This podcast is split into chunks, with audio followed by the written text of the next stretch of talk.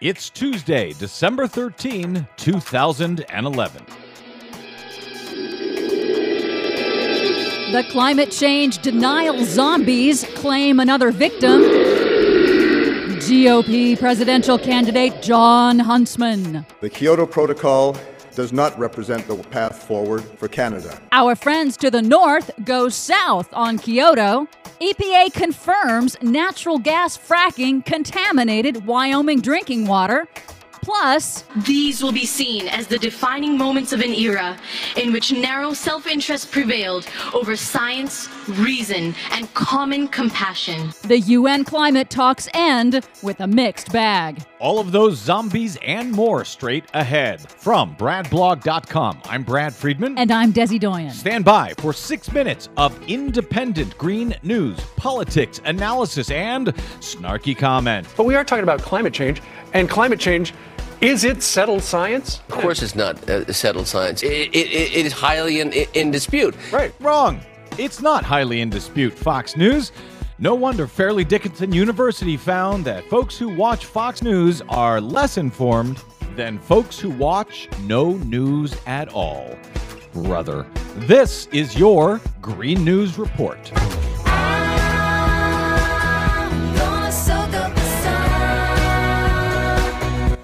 Okay, Des, we seem to have a lot of climate change denial zombies all over the world today, from Fox News to Canada, all the way over to Durban, South Africa. Yes, they never die, but that's what zombies are all about.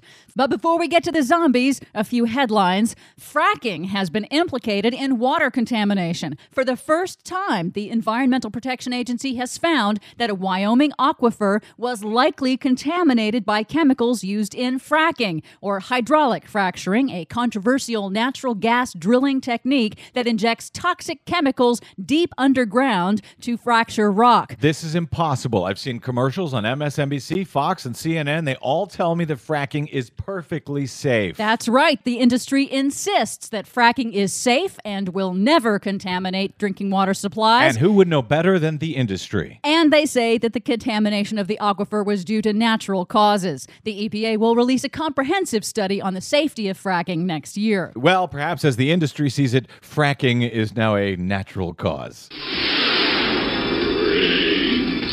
Climate change denial zombies have claimed another victim. All of the Republican presidential candidates are climate deniers now. Former Ambassador Jon Huntsman now joins Mitt Romney and Newt Gingrich in flip flopping on climate change science to appeal to Republican based voters. But Huntsman did them one better. He flip flop flipped. Now, he says, he believes the scientific evidence that humans are causing dangerous climate change. He just thinks we should do absolutely nothing about it. So, first he believed man was causing it, then he decided it wasn't causing it, and then he said, no, no, they are causing it. We just should do nothing anyway. That's right. Got it. The UN climate conference ends with a mixed bag. After a tense all night session, the UN conference to address climate change concluded on Sunday in Durban, South Africa, with mixed success. Delegates from 194 nations made progress on a number of fronts. The first, the Kyoto Protocol, will continue and see a second commitment period of cuts for countries that have signed on. The U.S. is not one of those countries. The second, the setting up of a green climate fund to provide $100 billion to assist poor nations in adapting to climate disruption. But the biggest development to emerge from the negotiations is an agreement to begin work on a new comprehensive treaty that, for the first time, will cover all nations, including developing powerhouses like China and India. Now, how much each country will cut emissions and when, and what the legal force of the agreement would be, all remain to be negotiated. So, while it's a major breakthrough for all nations to be covered by a future treaty, it's important to note that the Durban Agreement contains no actual emissions cuts. It is simply a roadmap to get to a new treaty by 2015, which would come into effect no later than 2020, which scientists say bluntly will not be soon enough to keep global temperatures from rising beyond safe limits. No rush. What could possibly go wrong? We have a comprehensive roundup of all of the issues with the climate conference at our website, greennews.bradblog.com. But in the meantime, Canada has already pulled out of the extended Kyoto Agreement. It's now clear that Kyoto is not the path forward for a global solution to climate change. If anything, it's an impediment.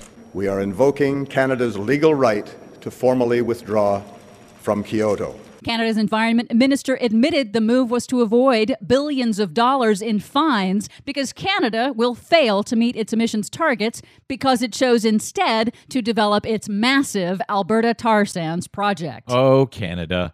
For much more on all of those stories and the ones we didn't have time to get to, please check out our website at greennews.bradblog.com. Don't forget, you can subscribe for free and get all of our reports at iTunes. You can listen to us anytime on your smart device via Stitcher Radio, and you can follow us 24 7 on the Twitters at Green News Report. From BradBlog.com, I'm Brad Friedman. And I'm Desi Doyen. And this has been your Green News Report.